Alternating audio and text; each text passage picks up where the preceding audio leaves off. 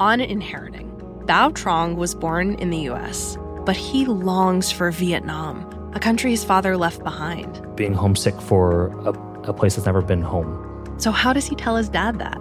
Listen to Inheriting from LAist Studios and the NPR Network, wherever you get your podcasts.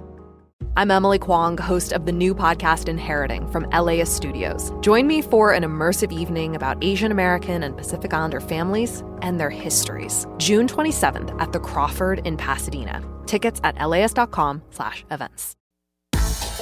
Can you feel the love tonight? This is Sandra Tsing Loh with the Loh Down on Science. There's nothing like a long night of karaoke to bring friends closer. Eiluned Pearce from the University of Oxford and colleagues wondered is our song killing us softly or making us stronger? To check, they divided 90 undergraduates into teams of four. Some groups were close friends, some less so. First, various teams sang loudly together, just for fun. Then the teams competed against each other to be the loudest singers. The researchers asked them how they felt about their teammates before and after singing. Results? Singers felt closer to the teammates they didn't know well before singing.